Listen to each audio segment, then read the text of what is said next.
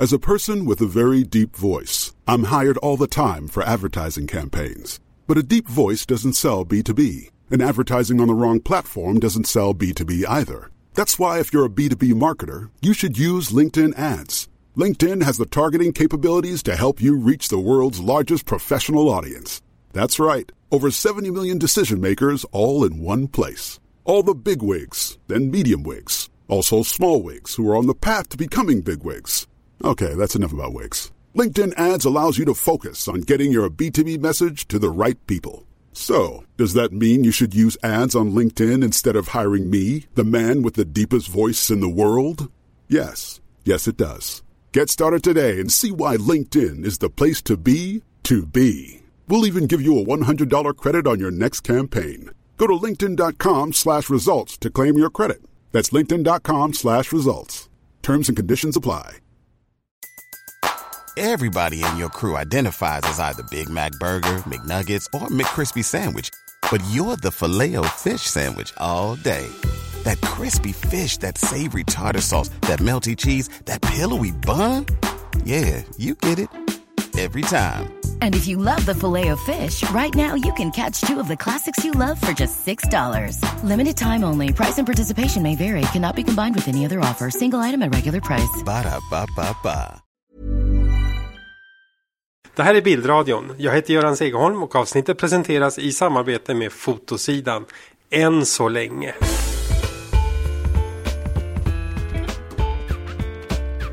Vad menar du med än så länge?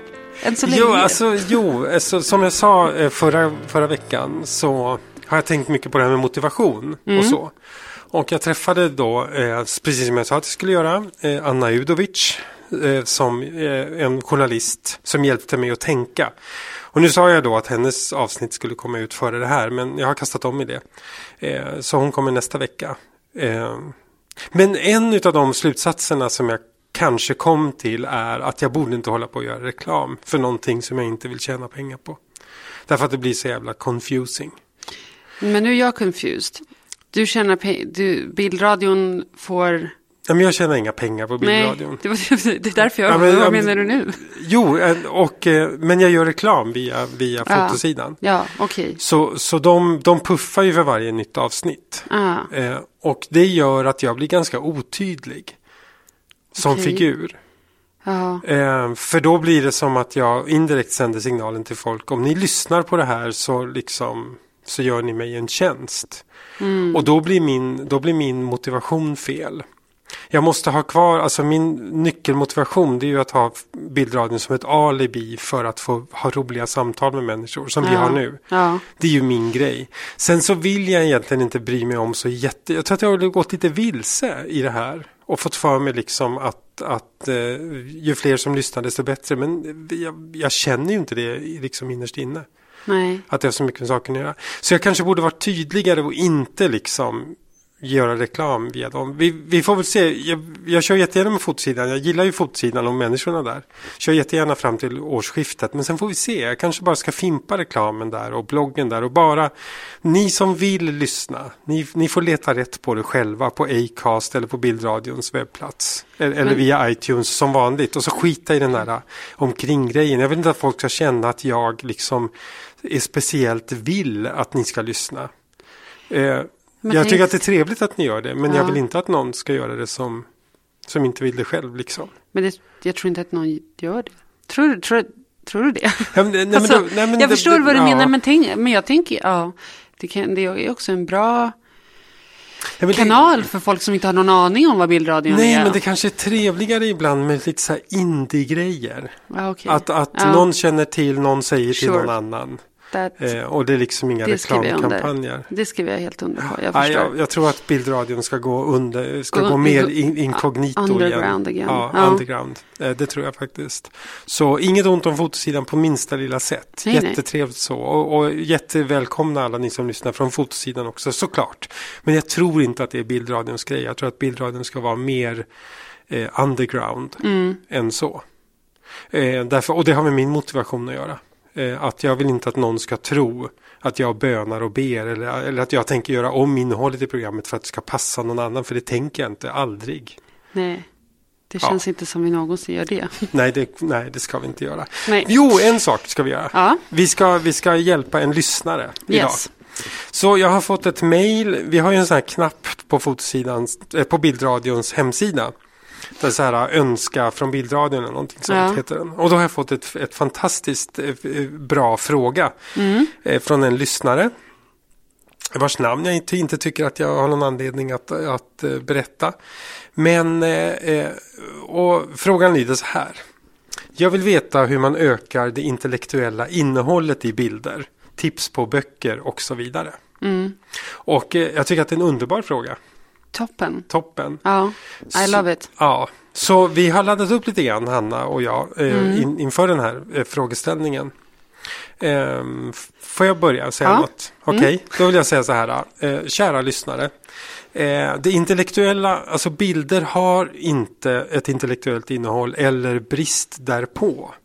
Utan den intellektualiseringen av ett bildsinnehåll det sker enbart i betraktarens eget huvud. Så egentligen så skulle jag vilja börja med att formulera om din fråga och säga så här, hur gör jag en bild som stimulerar intellektet snarare än känslan? För det är det det handlar om.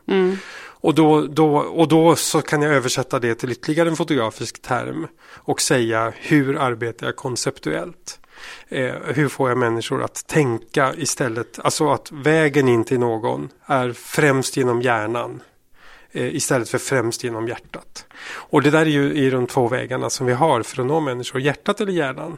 Mm. Fast man kan ju verkligen åstadkomma båda. Absolut, men entrén. En bra bild som, som går in genom hjärtat, den ska ju träffa hjärnan sen. Ja, Och en bra bild som går in genom hjärnan, den ska ju träffa hjärtat ja sen.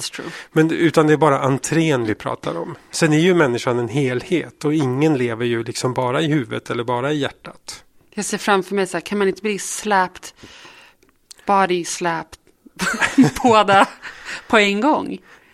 Du tänker att man måste gå, ha bara en, det finns bara en ingång. Man kan inte få både hjärna och hjärta på en, som en stor så här, pladask. Kanske, ja, kanske. Om det är jävligt lyckat alltså. Men då, då måste du nog gräva fram ett bra exempel. För att eh, för mig så är det så, för mig är det ju med hjärnan att jag måste ha en sekunds fördröjning. Jag kan inte fatta vad det är omedelbart, därför att då är det ointressant. Eh, de, de säger ju det här om, om världens mest berömda logotyp. Och det är, ja det är det I Love New York, I hjärta N Y. Ja. Och det är världens mest kopierade och världens mest spridda och, och liksom berömda logotyp. Ja. Och då är förklaringen till det, jo därför att folk som fick se den första gången och det är knappt någon nu levande människa som kommer ihåg hur det kändes, för den är ju ganska gammal. Eh, så, så såg man den så först, va, vad är det där? Jag fattar ingenting. Och så fattade man. Ja, Och sen, och sen när du såg den alla följande gånger så kom du ihåg eh, vad smart du kände dig när du såg den första gången. och därför har du nu alltid ett positivt förhållande till denna logotyp eftersom den påminner dig om att du är smart. Men för mig så måste nästan allt som träffar hjärnan ha en fördröjning. Att först, va? Eh, ja, och sedan bara, ah, va? Ah, så måste det bli. Men det som träffar hjärtat, eller det går bara bam. Det är bara Ja. solarplexus rakt på. ja. Så jag har svårt att tänka. Det skulle vara då om, om, om man har något starkt känslo. Gud vad jag tar allt syre i rummet just nu. det, det, Det är ju bara, jag sitter och drömmer om det, bilder. det skulle vara om man får en bild som träffar hjärtat först och sen inser man att det finns ett till lager. Det skulle kanske funka. Jag tror att jag försöker göra nästan 90 procent av alla mina arbeten så. Att de ska träffa båda samtidigt. Ja, hur gör du då? då? Eh, Det vet jag inte. Men det, alltså, jag, jag tänker ju otroligt mycket på mina bilder. Och skriver otroligt mycket om dem. Och försöker hela tiden. För jag, jag tror att jag kan vara lite för hård mot mig själv. Och tänker att om den inte träffar båda punkterna. Då är det inte värt. Ja, det är jättehårt. Ja. Så, och ofta så säger folk åt mig att sluta tänka så himla mycket och bara kör. Men, Ja. jag, men jag, det är någonting, ja. Men jag tänker att man nog kan få båda. Men, Okej. ja, men, ja, men båda tycker jag alltid. Ja. Alltså, har du kommit in i en människa Då, då, då lever det ju runt i hela systemet. Men det är ju samma sak som, som sä, säg att du fattar en smart mattegrej. Nu kan inte jag relatera till hur det skulle Inte jag kännas. heller. Men jag, men jag har ju förstått att det finns människor som gör det. Ja. Eh, Säg att du fattar en jättesmart mattegrej. Eh, och då fattar du ju det med hjärnan. Så bara så här, säg, säg till exempel att du plötsligt förstår varför pi är ett sånt konstigt jävla tal. Ja. Och så bara, aha! Och det är ju väldigt glädjande. Och det sipprar ju förstås ner till hjärtat. Den glädjen över att ha förstått. Så skulle jag ha känt om jag hade förstått varför standardvikseln alltid ska vara med minus ett. Och jag har frågat alla mina mattelärare i alla mina år men ingen har, har jag har inte varit mottaglig nog för att ta in. För att, ja. Nej, men det är Ja. någonting i den där formen som jag bara inte fattar. Men då känner jag att skulle jag fattat det då hade det liksom sipprat ner till hjärtat också. Ja. Och samma sak om någonting träffar hjärtat så kommer det ju upp till hjärnan eventually. Jo, absolut. Ja, I'm with you. Ja. Men ja. Men, men jag Det- tänker att, att många som siktar mot hjärnan och sänder signalen att det här är inte estetiskt. Du menar lite så här, att man tar lite så fula Ma- bilder för att, Att det, man gör bilderna- idén är det som är Ja. grejen. Fotografiet är bara en eh, biprodukt för att kommunicera. Precis. Jag tycker att det är ett jätteeffektivt sätt att få människor att eh, läsa bilderna som att de är smarta istället för snygga. Mm. Eh, och jag tror att vi ofta är så banala att, att vi liksom tänker, jaha är du smart eller snygg? Ja, och då tror jag jo. att många så intellektuella bilder, de, de, de, de gör ett statement genom att inte vara vampiga. Håller helt med. Och så blir det bara ingen hjärta. Och så faller det. Ja, men för mig faller det inte. Nej. Utan jag, jag tycker ju om de här eh, eh, Jag tycker om de här strikta bilderna. Ingen, in, alltså post-processing eh, i Photoshop och så är hållit till ett minimum och det känns väldigt dokumentärt och så. Det, det går väldigt bra hem hos mig. Ja, men jag tänker mer nu på något så här superkonceptuellt då. Ja. Som bara är så här en vattenflaska på ett vitt bord i ett vitt rum. Typ så. Ja men Och det är ju som, som Clara Källgren och Tobias Fält. Eh, har du tittat på deras bilder? Ja, De, de är ju Men- väldigt, men de är väldigt mycket sådär liksom, det är en blixt rakt ut i natten. ja, Eh, och eh, de är ju asfula deras bilder. Eh, nej men det är de ju. Eh, och, eh, jag får inte fram någon bild men ja. ja, och, eh, men de, de är ju väldigt super, de är superkonceptuella. Mm. Ehm, ja men det och, där jag menar och det de- tycker jag att de lyckas väldigt bra med. Att, Ja. att, eh, nu blir det säkert de, nu tänker de så här, Va, vad fan sitter han och snackar om? Vi är ju esteter ut i fingerspetsarna. Men nu är det så att det är min läsning. Eh, jag, jag sitter och letar efter lite material på min dator under tiden. Mm. Eh, koncept, jag har en, en mapp här. som Med, har, ja, jag har ju det. med konceptkonst. Ja, med konceptuella bilder. Så, så eh, jag letar eh, von eh, Joan von Cuberta har vi väl haft uppe tidigare i podden, har vi inte det? Det vet jag inte. Men han fick Han- ju Hasselbladspriset förra året. Mm, precis, och, och här är till exempel hans bilder och nu visar jag han. Jag kan inte visa de här i Acast för att jag vet inte om jag har rättigheter att göra det. Liksom. Men jag kan lägga upp länken till hans webbplats. Ja, Eh, det här är hans vänners blod mm, till exempel. ja. Så, så han har haft många vänner då. Han har haft många vänner. Så, ja, han har dem fortfarande hoppas jag. Eh, och och eh, han har fotograferat deras blod. Och det är, väldigt, det är ju både estetiskt på ett sätt. Det här till exempel blodfläcken ser ut som en fisk. Fisk. Eh, och, eh, men sen så tänker man då på, ja men vad bär blodet i människan? Det är liksom smitta och det är DNA och all, vi alla liksom det har med blodsband att göra, vem du är beror på vilka dina förfäder är och så. Och är blod verkligen tjockare än vatten? Här är blodstrimma som ser ut som en spermie, det måste ju vara tänkt. Ja. Eh, men den var fin. Och här är en Ser som ut ser ut som- som en snögubbe också. Och en utdragen visdomstand. Ja. Så, så, så, och det är ju superkonceptuellt för mig. Det här, det här är Ja. ju estetiskt på ett plan. Eh, om man tycker att det är snyggt med rött mot vitt. ja. Alltså bilderna är ju inte så exciting. Eller tycker du att de är det? Nej, Nej, nej. men jag tycker att konceptet är exciting. Ja, det tycker jag också. Ja. Det tycker jag är jättebra. Så, så, och, och det är väl ofta så man gör, att man håller nere det estetiska på ett minimum. För att ge läsaren signalen om att det här kan du inte läsa med dina vanliga eh, estetiska glasögon. Utan här måste du an- angripa på något annat sätt för att förstå vad det handlar om. Och då så värderar man om och försöker angripa från ett annat håll. Minus då att du har tappat 50% av alla läsare redan genom att inte göra det estetiskt. Därför att vad ska man titta på det här för när det inte är snyggt? Ja. Men då säger jag Men- good riddance. Ja, då har du också. liksom kvar kvalitetsläsarna. Ja, exakt. Jag håller helt med. Ja. Men våran, våran inskrivare då, våran, våran eh, frågeställare. Ja. Vad har vi svarat eh, denna person än så länge? Än så länge så har vi sagt så här att om du vill få att det handlar inte om att bilden är intellektuell utan om att den blir läst intellektuellt. Och då har vi sagt så här, minska, gör dem inte för snygga bilderna. För det är ett bra sätt att signalera om att den här bilden existerar inte för att den är vacker. Alltså har den ett annat skäl för sin existens och då måste läsaren angripa bilden ur ett nytt eh, eh, betraktelsesätt för att skapa mening av det de ser.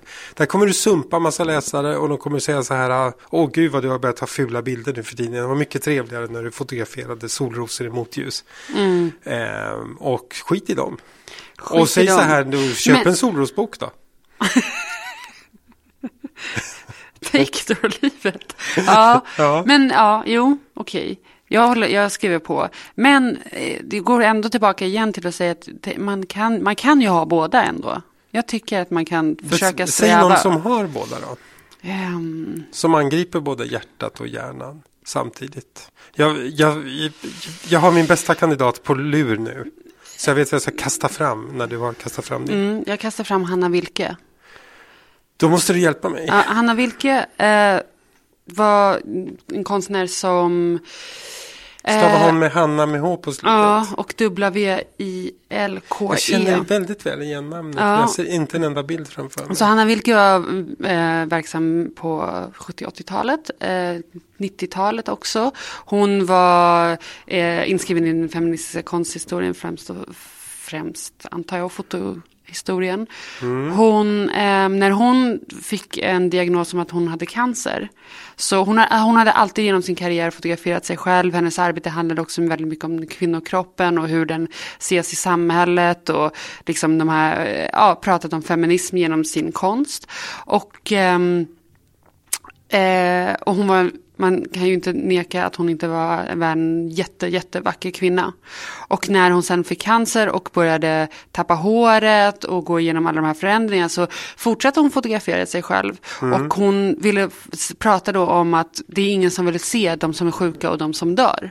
Nej. Och det tycker jag, med de bilderna på henne som eh, cancersjuk, slår absolut i hjärta och i huvud. Ja. Men då, och, men då ligger det ju i kunskapen om att hon är cancersjuk. Ja fast, det ser, ja, fast det ser man ju på en gång, Ja. tänker jag. Eller liksom att hon Ja, Okej, inte... för att de är väldigt estetiska då. Ja, eller att hon... Men, men här har vi ju, ju, här har vi ju eh, bilder av, här har jag nu grävt fram bilder av eh, en ung Hanna Wilke. Mm. Eh, där hon har satt fläckar på sin kropp. Nej, det är inte fläckar, utan det är tuggummi. Hon har satt tuggummi på sin kropp. Som hon har hon ser lite liksom sjuk ut. Hon ser ut som hon har spetälska eller någonting. Aha, ja, det är också intressant. Det där är ju från en performance som hon gjorde flera gånger och eh, bilder som hon gjorde flera gånger. Då hon, har, eh, hon menar att män behandlar kvinnor som tuggummi. De stoppar in tuggummit i munnen, tuggar tills eh, eh, smaken tar slut, sen spottar de ut det. Och med de utspottade tuggummibitarna så har hon eh, skulpterat små vulvor som hon sen då har satt på sig över hela kroppen och fotograferat sig med. Ja, That's what you're looking at. Men ja, Okej. spetälska, jag gillar den eh, läsningen också. För det Ja. blir ju, förstärker ju. alltså det är väl för att jag ser dem i så smått format nu Mm. på webben. Men, men okej.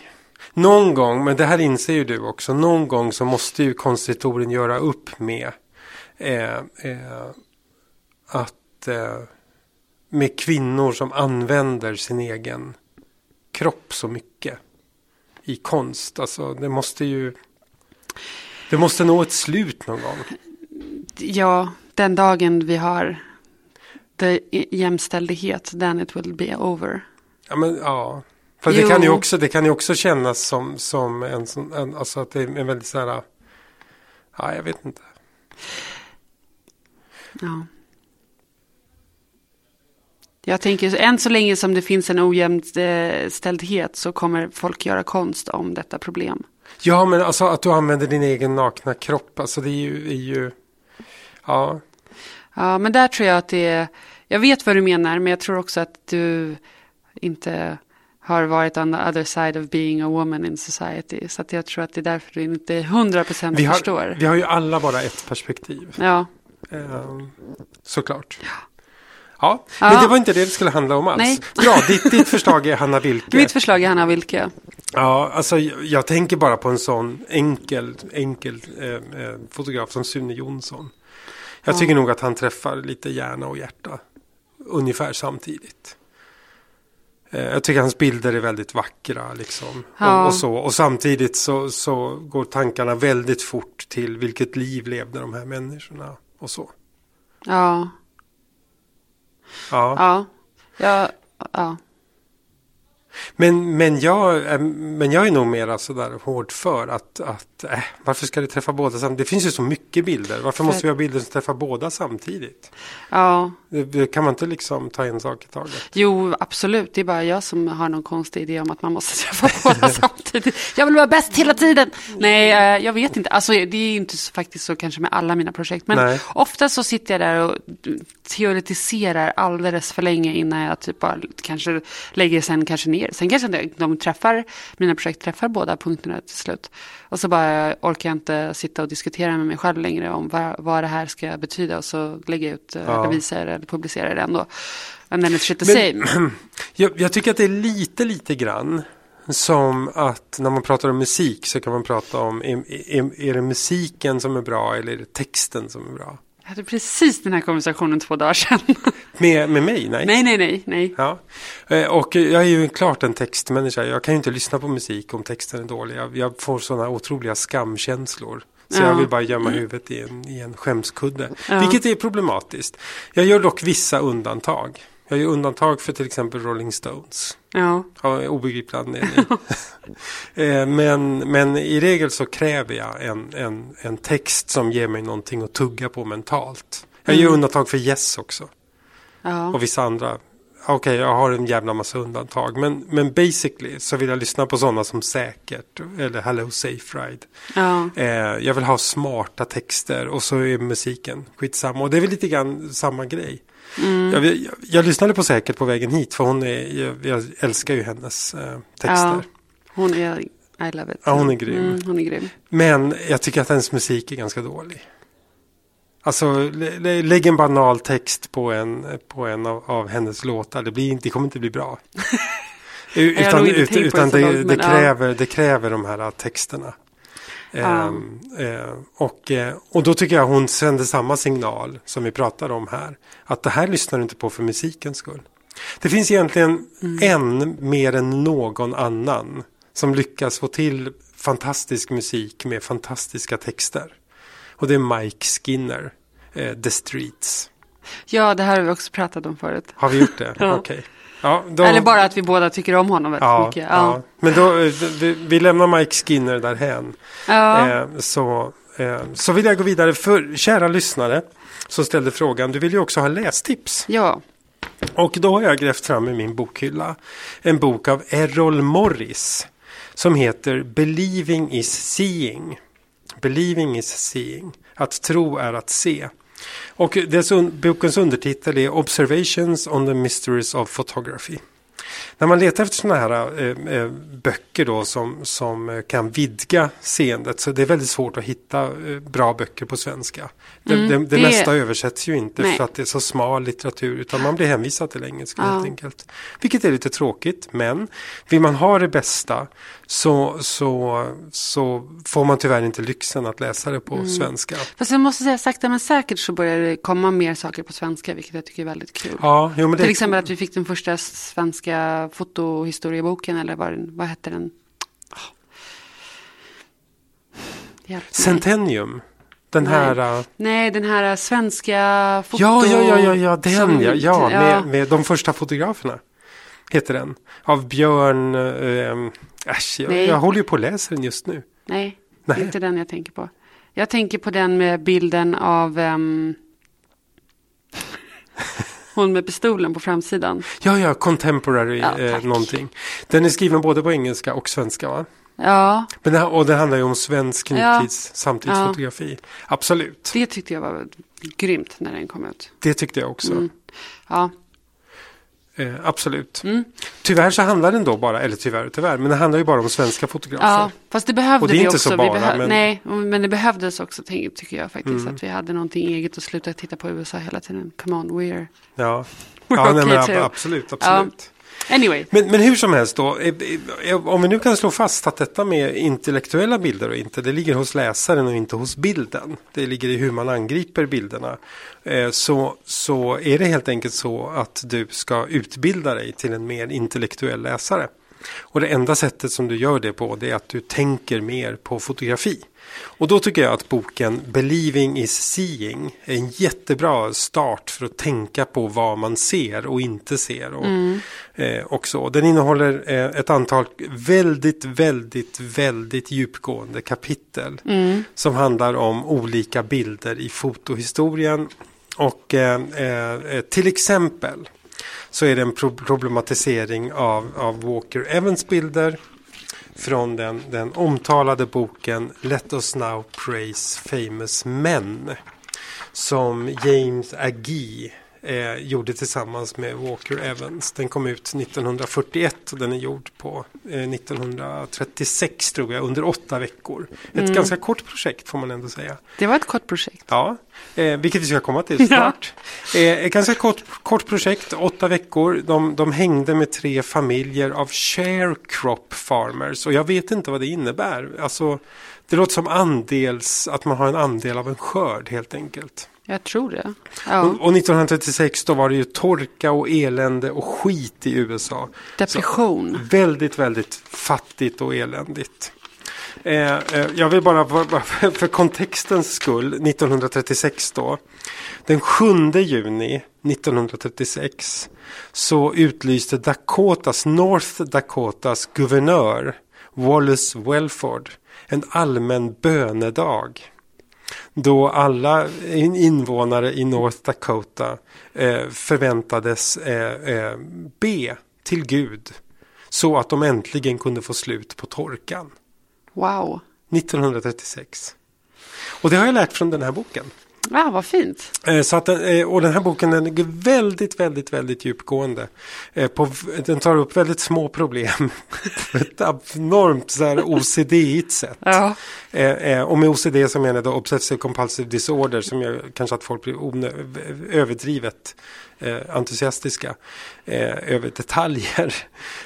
Den 7 juli, alltså en månad senare, så har det fortfarande inte de här bönerna hjälpt och då är det 48 grader varmt i North Dakota. Och de små skördar som finns kvar, de är helt svartbrända av solvärme. Och sen kommer gräshopporna och käkar upp det lilla som finns.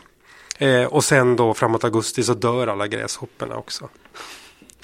Ja, det är sorgligt så in i helvete. utblick, ja. alltså. Och det är i den här, det är i, i det här Amerika då som Walker Evans och James Agee kommer och, gör sin, och gör sin dokumentär. Yes. Eh, och det är ju en dokumentär som ska visa medelklassen.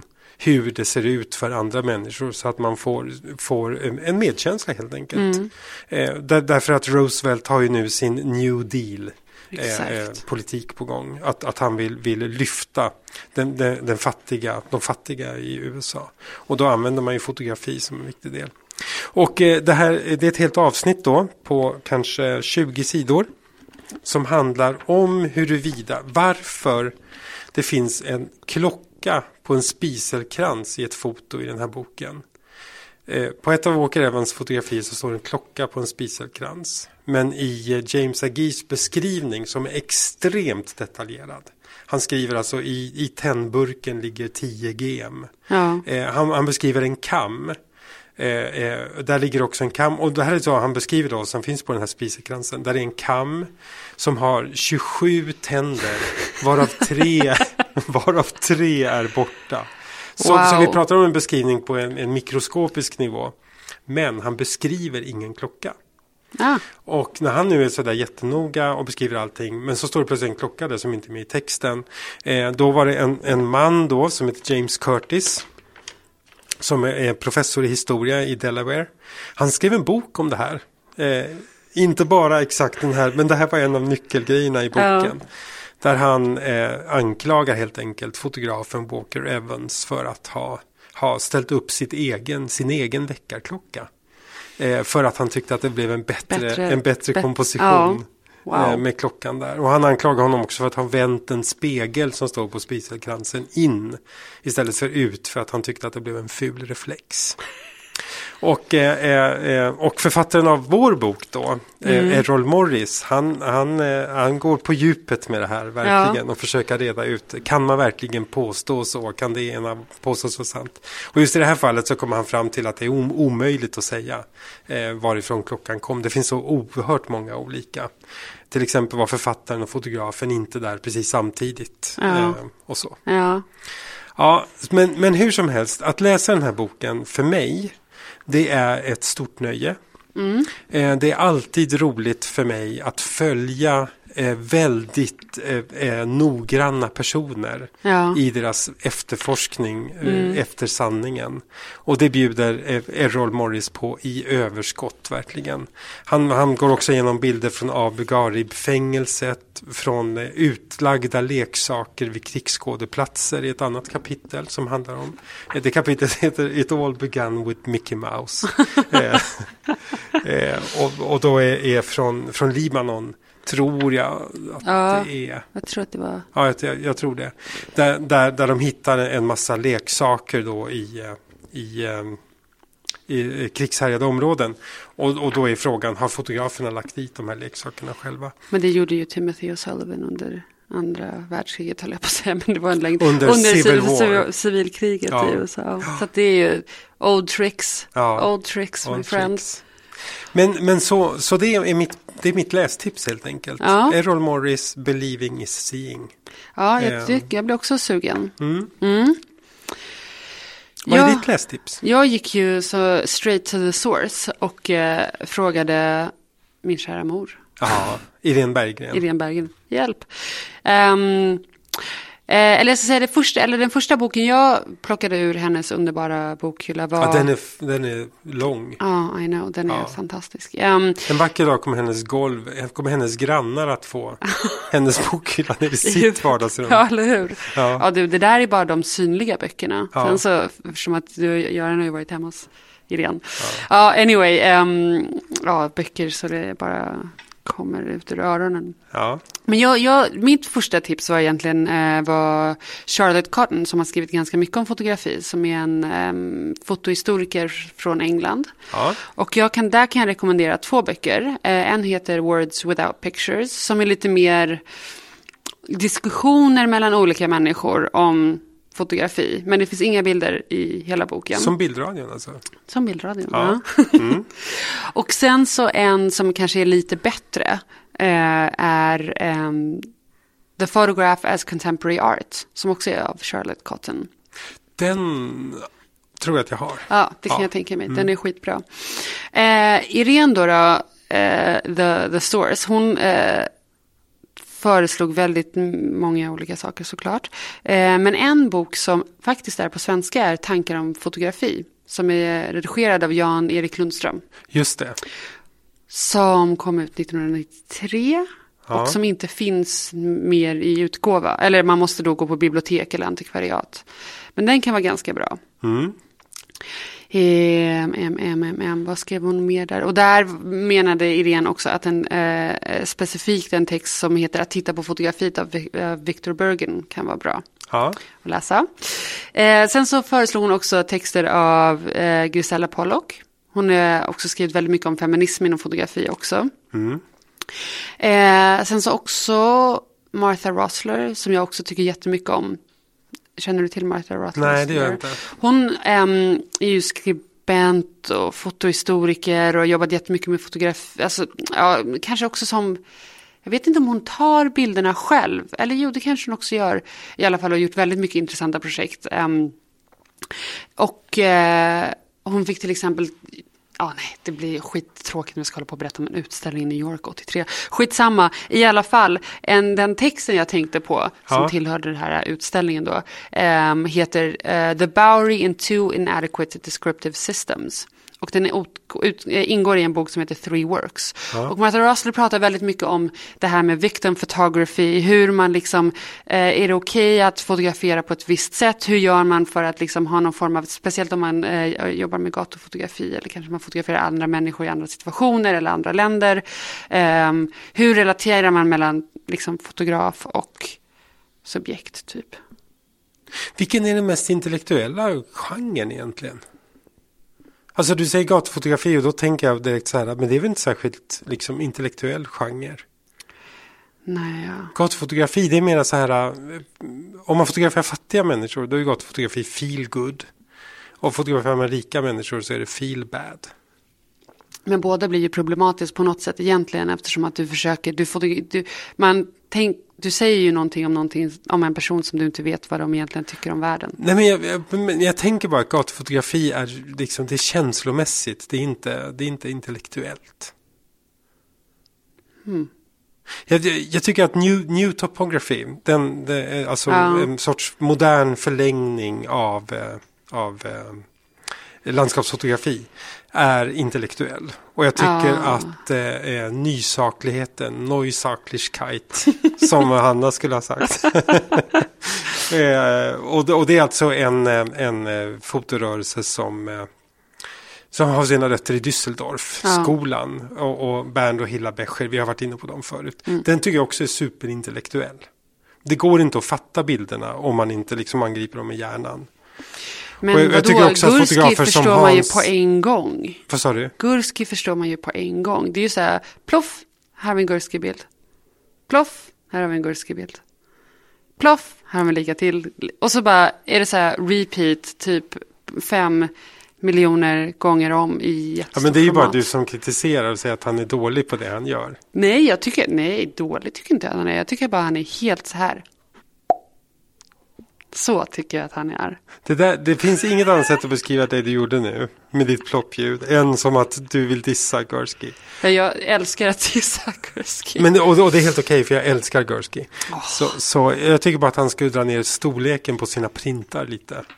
till bara två gånger tre meter istället för åtta gånger nio meter. Dessutom så delar vi födelsedag, Gursky. Ja. Ja. Inte samma år dock, han är lite äldre än vad jag är. ja. Så jag känner att jag har ett, jag och Mao Zedong och Gursky, vi har en band. vi fyller år på samma dag. ja, Ja. okej. Ja. Skitsamma. Eh, så, ehm, ja. ja, Men det är i alla Men- fall det han vill. Han vill träffa hjärnan, Gursky. Han vill inte träffa hjärtat. Sen, sen- sen att du tycker dig lista ut väldigt fort vad han vill säga. Det är en helt annan. That's a different ball game. ja. Men är det inte lite skriva oss på näsan? Ja men du, ja, Ja. alltså, ja. Men, eh, och Det, sen så, det tycker jag att du ska tycka. det gör jag. Ja. Jag gick runt och förstörde stämningen när han ställde ut på Moderna. Ja, ja, det, Som alla blev, det, alla blev se, sur på mig för jag gick runt och tyckte att det var så dåligt. det kan jag se för min inre syn. Men en sista andra bok som jag också Ja. tycker är bra. Mm. Är faktiskt en Stephen Shore-bok. Eh, som heter The Nature of Photographs. Ja, det, det är en Och den mina... är en klassiker. Jag tycker att den är, ja. Har man inte Ja. läst den och, eh, eller har man inte läst den, men jag tycker att det är ett bra tips om man vill börja läsa om fotografi och tänker Mm. på bilder på ett annat sätt. Eller bara läsa bilder på ett annat sätt. Och den är väldigt så inbjudande och lättläst. Och jag tycker att, ja, Ja, absolut. Den Jag, jag. Mm. jag rekommenderar den jämt och ständigt. Den, den, är, den är snabbläst som fan också. Det tar Ja. en timme att läsa. exakt. Och sen måste man läsa om den 50 gånger för man fattar det inte. I, för, i, Story of my life. I första vändan. Ja, men så så är det för alla med den. Men du, ska vi gå vidare? Ska vi lämna det här med intellektuella bilder? Det kan vi göra. Eh, och eh, så skulle jag vilja få din hjälp med något helt annat. För det första, först så vill jag berätta så här att jag har en sån jävla backlash med mobilkamera. Jag har aldrig gillat att plåta med mobilen. Jag har Ja. alltid tyckt att det är liksom så här äh, ja, oengagerat så in i helvete. Ja. Så det har alltid varit min ståndpunkt och eh, när folk har sagt så här, ja men, men kameran är ju liksom, det är inte den som är viktig och så. Så jag plåtar med min mobil, så jag, i hemlighet ibland, inte alltid men ibland, tänkt så här, ja men det är bara för att du är lat. Ja. Det, är- det är ju den enda förklaringen till varför du plötsligt gillar att plåta med mobilkameran. Bara så här, för att du råkade få en iPhone. Ja. Eh, ja, så sån är jag. Och sen, men sen så tänkte jag så här, fan jag ska väl ge det här en chans att jag ska inte vara så dömande och så. Sen så, sen så eh, hände någonting, jag uppdaterade operativsystemet i min eh, iPhone. Och då så uppdaterades min Dropbox som är ett sånt program för att lagra filer i molnet. Och, och då står det där en sån här grej att du kan nu få Dropbox att automatiskt ladda upp alla dina bilder som du har tagit med din mobil på Dropbox som är en sån här molntjänst. Ja. Eh, Okej, sa jag. Klick, jag gör det. Och så står den där och tuggar på. Jag hade väl tagit kanske 2000 bilder med mobilen under fem år. Ja, så att nu har jag då alla mina stackars jävla mobilbilder som jag aldrig tittar på. I en jävla mapp i min Dropbox. Och att öppna den här mappen då som börjar 2009 i mars. Då köpte jag tydligen en mobil. jag måste väl ha köpt min första iPhone då förmodligen. Ja. Så, så där, där är den första fattiga jävla bilden fram till idag. Och jag måste säga att det är den mest deprimerande bildsamling jag överhuvudtaget har sett. Vad var för- första bilden? Ja, det kan jag väl. För Joakim Schmidt har ju så en, en sån där, eh, en, av hans böcker som han har gjort, han gör ju alla de här små böckerna, handlar om att han, om, handlar om den första bilden som folk tar när de har köpt en ny kamera. Och då är det på lådan som kameran precis har legat i. Ja men det tror jag är väldigt vanligt. Ja. Men, men hur får han tag på de bilderna liksom? Men jag tror att han, eh, han, det, han, det är från Flickr och från sådana såna sidor. Ja. Den 21 mars Ja. eh, 2009, alltså på vårdagjämningen, det var ju passande. Ja, det här är, ja men den första bilden var rätt bra. Ja, den var rätt bra Ja. faktiskt. Ja, Den, den den, var- den första bilden föreställer min dotter. Eh, Och din fot. och min fru. Jaha.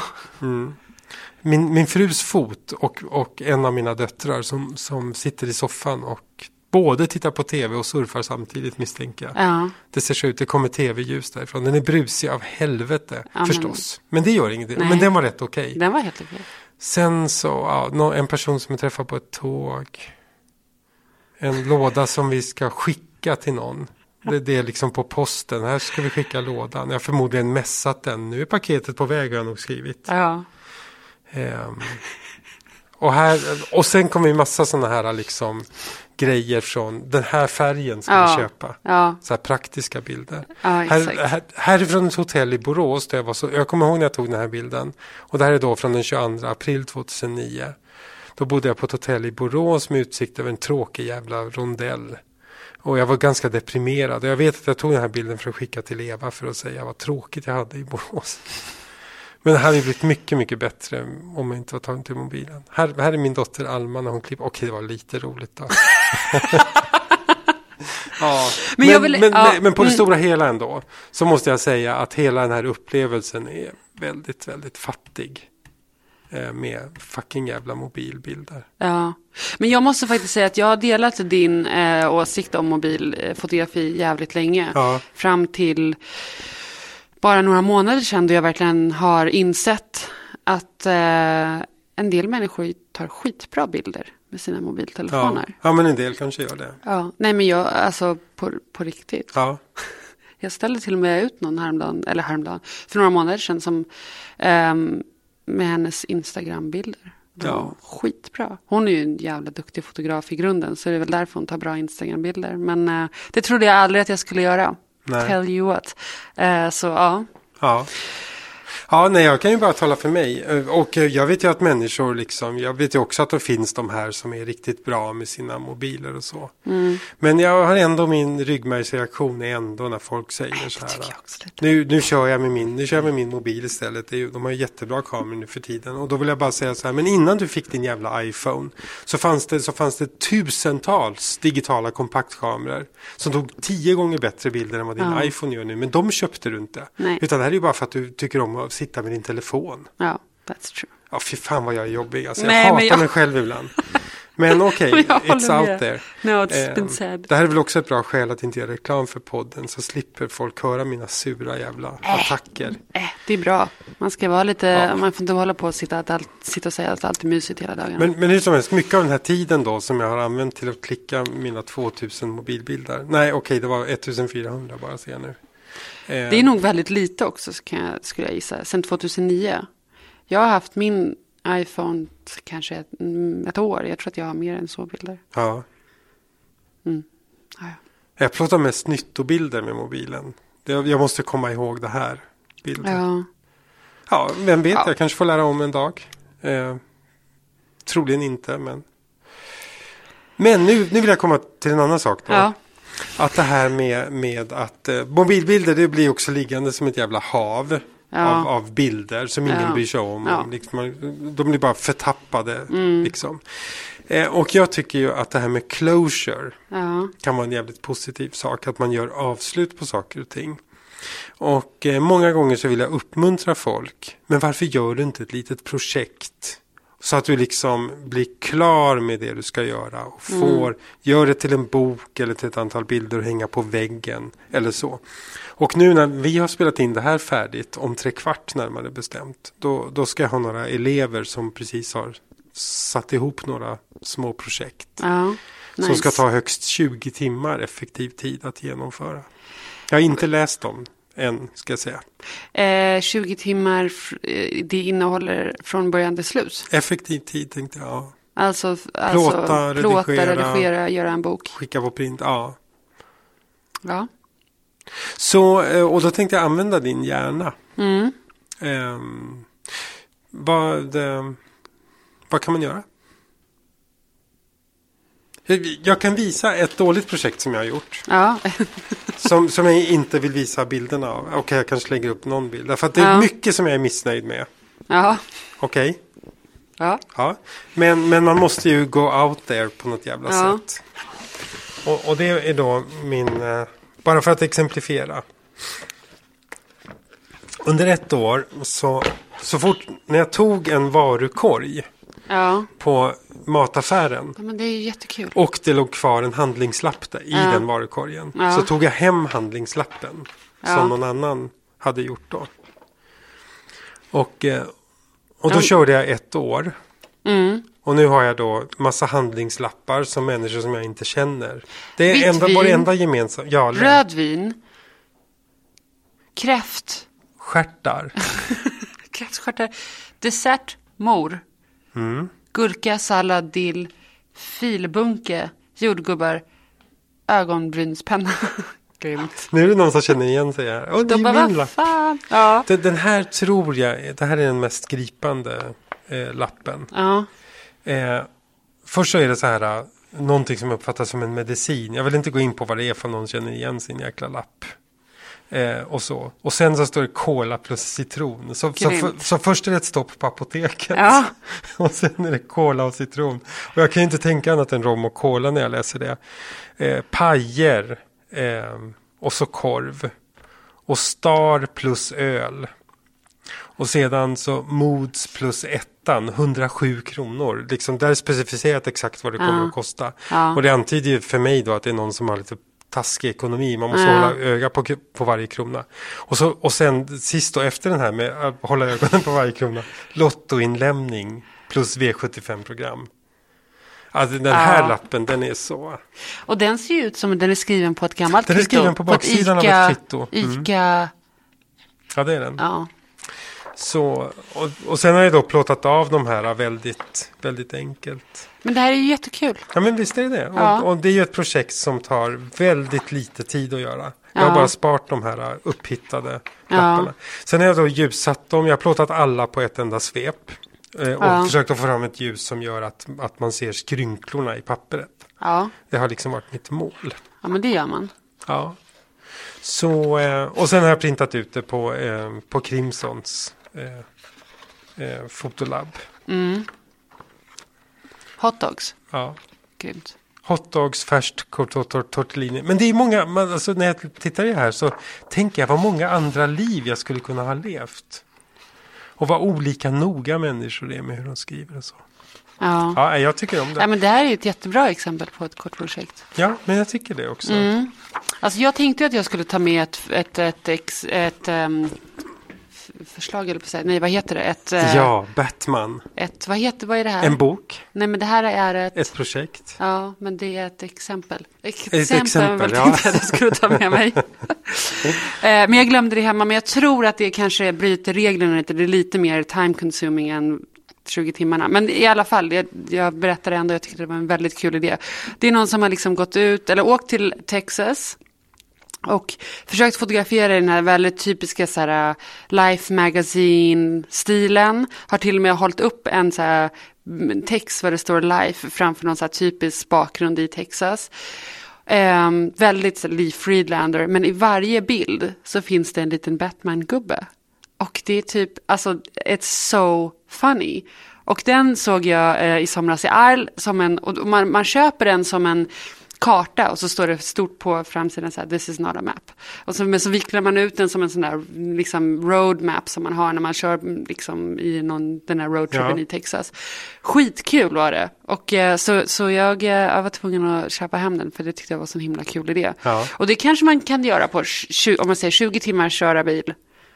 Nej, men 20 alltså, så, du- om du ändå åker där. Ja, Eh, alltså du behöver inte åka för att göra projektet. nej. Utan man kan ju liksom göra det. det är Ja. ju eh, jag har en bekant som fotograferar alla hotellrum som han sover i. Ja, Och det är ju bara en halvtimmes jobb eh, eh, per hotellrum Ja. Mm. så att säga. Eh, och under en period när jag åt middag ensam så Mm. bad jag någon som jobbade på restaurangen att ta en bild av mig där jag satt ensam vid bordet. ja, men det är också ett bra projekt. Ja, fast det rann ut i sanden sen, därför att ibland så var jag på, så dåligt humör att jag inte orkade be någon göra det. Liksom. Mm. Det, den, den förstår jag. Eh, Så att det, det, blev, det blev ingenting av. Mm. Jag har en vän som går ut och plåtar varje dag, nej varje dag, eh, varje första januari. Eh, Eller vad säger man, varje, ja, Ja. varje dag efter nyårsafton. Mm. Och det är alltid, de, alltså, jag tror att de har gjort det i fyra, fem, sex år nu. Och det är också en ganska kul idé. För samma det ser så då, jävla eller? deppigt ut. Nej, ja, eller det vet jag inte. Ja. Eh, men eh, ja, det är verkligen den här, så här morgonen efter. Hon åker hem till sina föräldrar i Luxemburg. Det är lite konstig stämning. Ja, I don't know. Jag har en annan grej som jag börjat göra nu som jag inte vet om det kommer hålla sig då inom 20 timmar. Ja. Jag testar i varje fall. Och det är att, att jag kollar alla spår på kroppen som folk säger att de kan utläsa själen av. Ja. Har jag börjat intressera mig för. Så nu har jag börjat intressera mig för hur en pal, palmit, en handflateläsare Ja, eh, läser sådana här spår. mm. Eh, så då fotograferar jag min hand och mina spår. Och så skriver jag vad det sägs betyda. Och det tänkte jag göra en liten bok av. så då Jag- ska du gå till en... Nej, Hand- nej, nej. nej, jag googlar upp. Eh, eh, Vad de betyder? Jag tar det mest banala. Ja, De mest banala exemplen.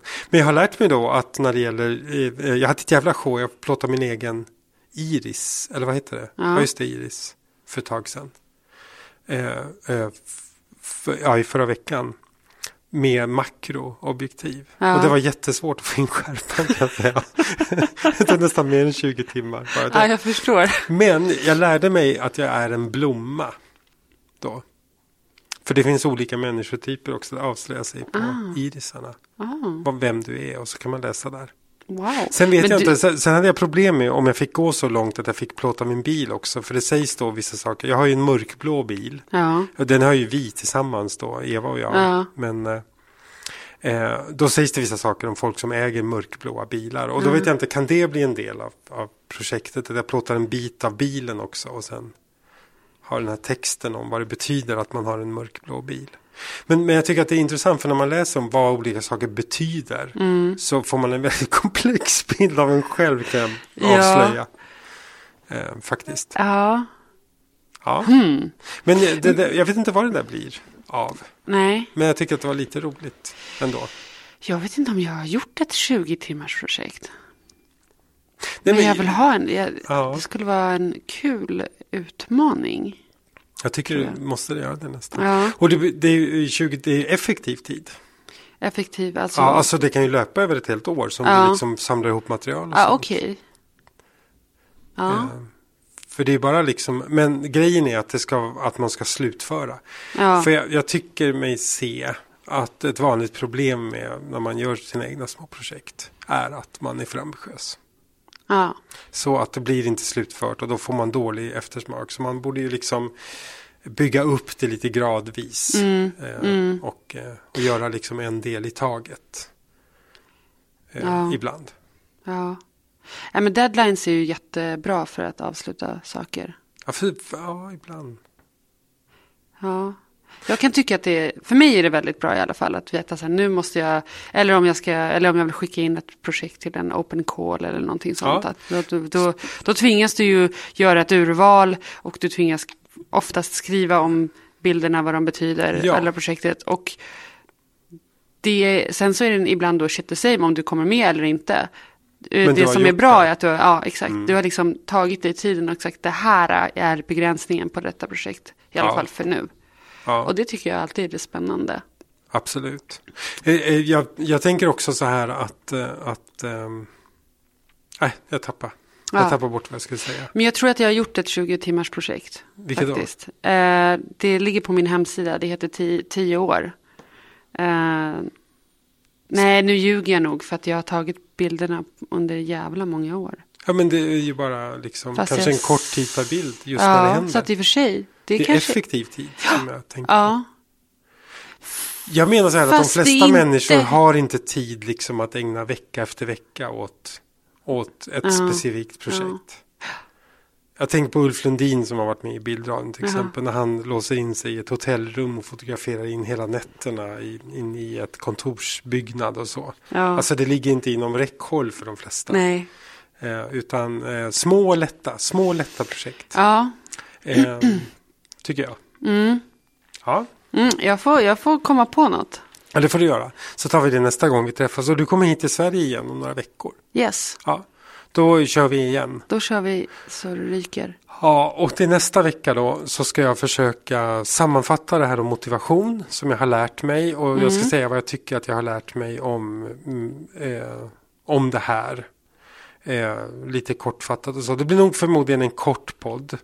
Men eh, en av de sakerna som jag har lärt mig är att eh, jag ska inte hålla på att binda mig till en viss längd eller så. Utan det blir som det blir. De som lyssnar, de lyssnar och det blir som det blir. Eller hur? Tycker de att det är för långt så kan de bara, det är bara att stänga av. Ja, och en vacker dag så kanske någon betalar mig för att göra en podd och då jävlar ska ni få se kvalitet så det bara stänker om det. Och en enorm lyhördhet mot alla lyssnare som tycker det minsta lilla. Eh, så Men är det tycker inte du lite... inte att det gör det nu ändå? Vad sa du? Tycker du inte att vi har en jävla kvalitet nu ändå och att du är jävligt lyhörd till dina lyssnare? Det borde jag, skulle jag skri- skriva på. Jag lämnar det som en öppen fråga. Mm. Tack för idag. Tack själv.